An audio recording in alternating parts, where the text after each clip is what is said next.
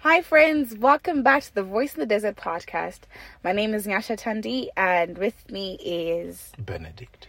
We're so happy to be back with you today, and we are very sorry that this episode is going to air very late. We just had a An very long day. day. Yeah, and exciting, and yeah, I'm like we're both super emotional today. Super emotional. So yeah, um, Speak for yourself, bro. I know you're emotional as well. can't even check, bro. wow. I've been crying a lot today, guys. Like tears of joy though. Hey, tears of joy. Like wow. Yeah. Big boys don't cry. Yeah, but I know you're emotional. I can see it in your eyes, babe. Oh, god, away. We're in the dark. We're in the car, guys. Is sitting outside the house, so yeah. Um today's readings are about repentance. It's the story of Jonah. You know, the second time he receives the word of God, Jonah then goes to Nineveh and um tells people and they repent. And you know, these people actually repent. Just to jog your, your memory just a little bit, these are the very same people who were judged by Jonah. When the word of the Lord came to him, the Lord said to him, you know, um, go tell these people to repent so that I save the city of Nineveh.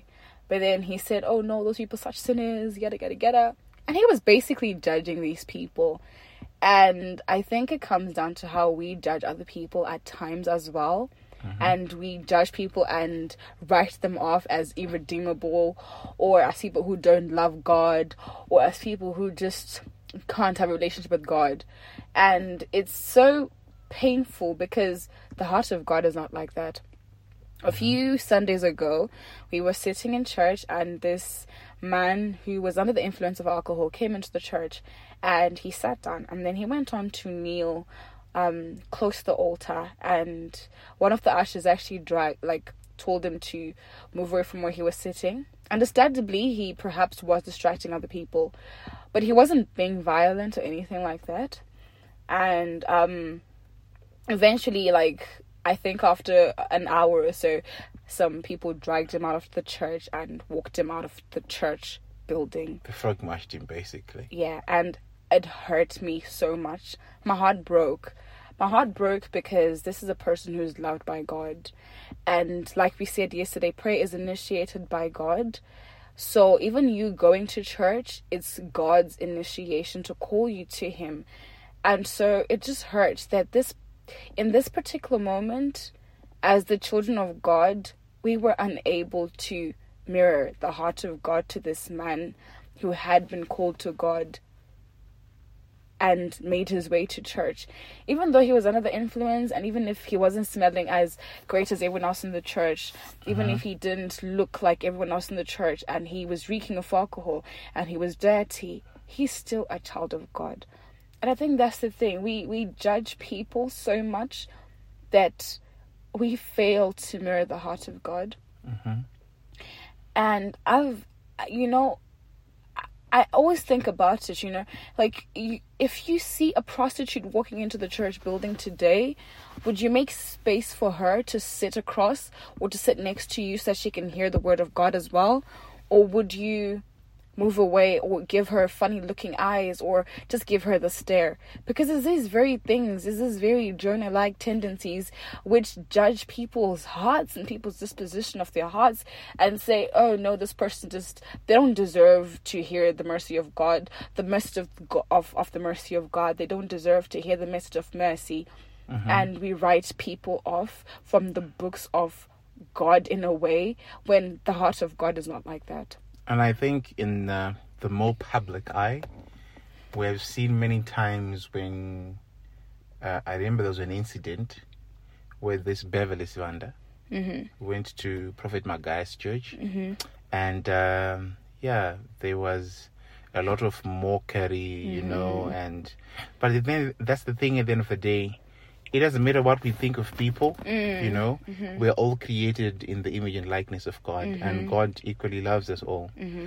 So when He reaches out to, to, to each and every one of us, when and wherever we answer the call, that's not up to us to judge, you know. and um, I think there's a verse I think in one of the Gospels and it says, um, the Shona version. Okay, well, I'll just say in English in case you don't understand Shona. It says, you know, paraphrased really, it says that the the kingdom of God won't be inherited by prostitutes and thieves before you see the kingdom of God. In Shona, it says, muchari tangirwa kupinda denga ne fampi ne matsotsi ne mbava. You know, it goes to explain just how God's ways are not our ways. God's mentality is not like ours. We look at a person who's stealing and we judge them immediately and say, you know what, you're written off from the books of God. God, on the other hand, He's not like that. So it's this thing like, because you never know, like, most times you write people off and you shun people off and you reject the chance or you you refuse to give other people a chance to hear the message of God's love and then as a result they cannot repent. So at times you look at a person and then just judge or you look at what they're doing and you just judge like ah this one no they're just they're just far too gone man but then you forget that you denying them the very chance to experience the message of God and the love of God is you denying them the chance to repent and thus re- denying them again the kingdom of God. So if as the children of God say, oh, like you cease to become a child of God if you do not share in God's merciful heart. Like God says, you share in. I think it was yesterday, Fadi. Yeah. You know, talking about how we're made in the image and likeness of God. In the likeness of God, if God is merciful and God opens up, if you a child of God, then refuse or deny another person the opportunity to know God and to hear God's word and then to repent.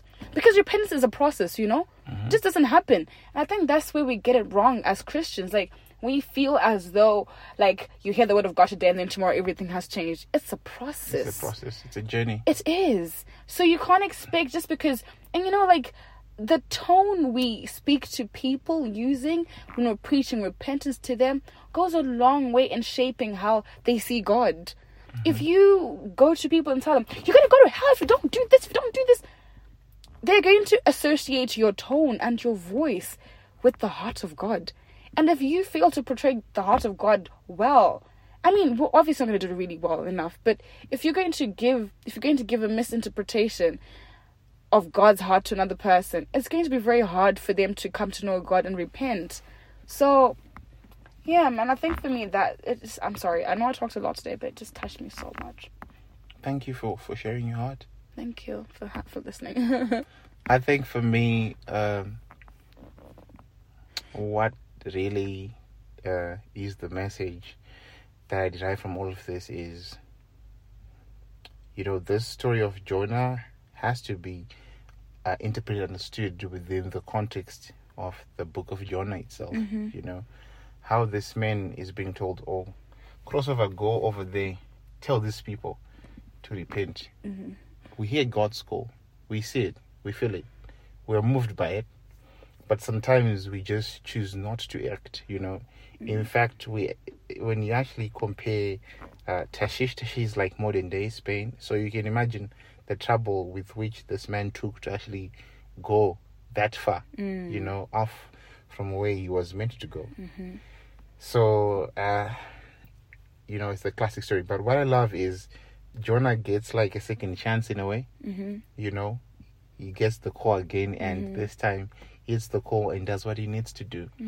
And in Jonah hitting the call, it then saved a whole, you know, a whole city, a whole kingdom. You know, and it just goes to say, you know, the the impacts of our actions as a people it they, they really go a long way to um, influence and affect uh, other people, not just in the body of Christ, but you know, as a human race. Think of the person who invented abortion, for example. Mm. You know, perhaps for him it was a medical project or scientific project was trying to explain something. Mm-hmm. But you see the degree to which that has then affected other human beings Mm-hmm. you know so our actions um they always have an influence and an impact on other people. Mm-hmm. and time and again you know this is the time of lent that the time of call to repentance and we see jesus rebuking these people you know who couldn't uh were being compared to the people of nineveh. And you know so many times we are guilty of, you know, being like those people because when you see how other people, how other, you know, people who are in in a position to be less accepting of the word of God and how the word of God has had an impact on them. I mean, think of people who convert from different religions To Christianity. to Christianity and the way they seriously take their, you know, Mm. it's it's somewhat different from those of us who have Who've just been been raised, raised. Christian. Yeah. So Mhm. in the in, in that vein, you know, I I just try to think of, you know, what other ways could there be for us to become better, you know, Christians Mhm. um, in that regard. Um, Mhm. because really, I guess we take it for granted because, well, we're born and we grew in it and we actually never take interest, you know? Mm. Familiarity breeds contempt. Exactly. Mm. And I've seen a lot of people um, growing up leaving the church, you Mhm. know? Mhm. And I think I always used to say to them, my issue with you is not that you left, but that you didn't attempt to understand, you know, Mhm. that which you were raised and taught in, you know. Mhm. Mhm. Mhm. So it's a challenge for us to deepen our faith, to understand, you know, the very precepts that we believe in. Mm. I remember there was a time when I said I want to fully go through the Apostles' Creed. Mhm. Uh, for those who are not Catholic who are listening to this, and a creed is like um, a declaration of what you believe in. Mhm. So the Apostles' Creed, I believe in God Father Almighty, the prayer, you know, it has these various, you know, uh, sections in it, you know, Mhm. there are different parts of it. Mhm. So there are times that, you know, this is a prayer you recite growing up, you know, Mhm. Every Sunday and even at home as a prayer. So then there gets a point in your life where you ask yourself, okay, what do they mean by communion of the saints? Mm. You know, because you've been saying this to your kids, uh, uh, the communion of saints, the So you've forgiveness kind of of saints. memorized You it. know, it ceases just- to make yeah. sense like that. You're just playing it back because it's Mhm. ingrained in your head. You know. Uh-huh. I remember the day I actually took time to actually explore and understand what they mean by the communion of saints, and it was a beautiful thing, you know. Mhm. I- So yeah, Mhm. that's that's the that's the thing, you know. Those of us who were not really in the faith, who uh, were, were born to the faith, there's a reluctance that we have to take heed of God's word. So yeah, that's um, that's that's that's my takeaways from today's readings. Thank you, babe. Yeah. Thank you so much for listening, guys. We will see you tomorrow. Hopefully, we'll bring this earlier tomorrow. We're so sorry once again. Okay. God bless you. God bless you. Good night.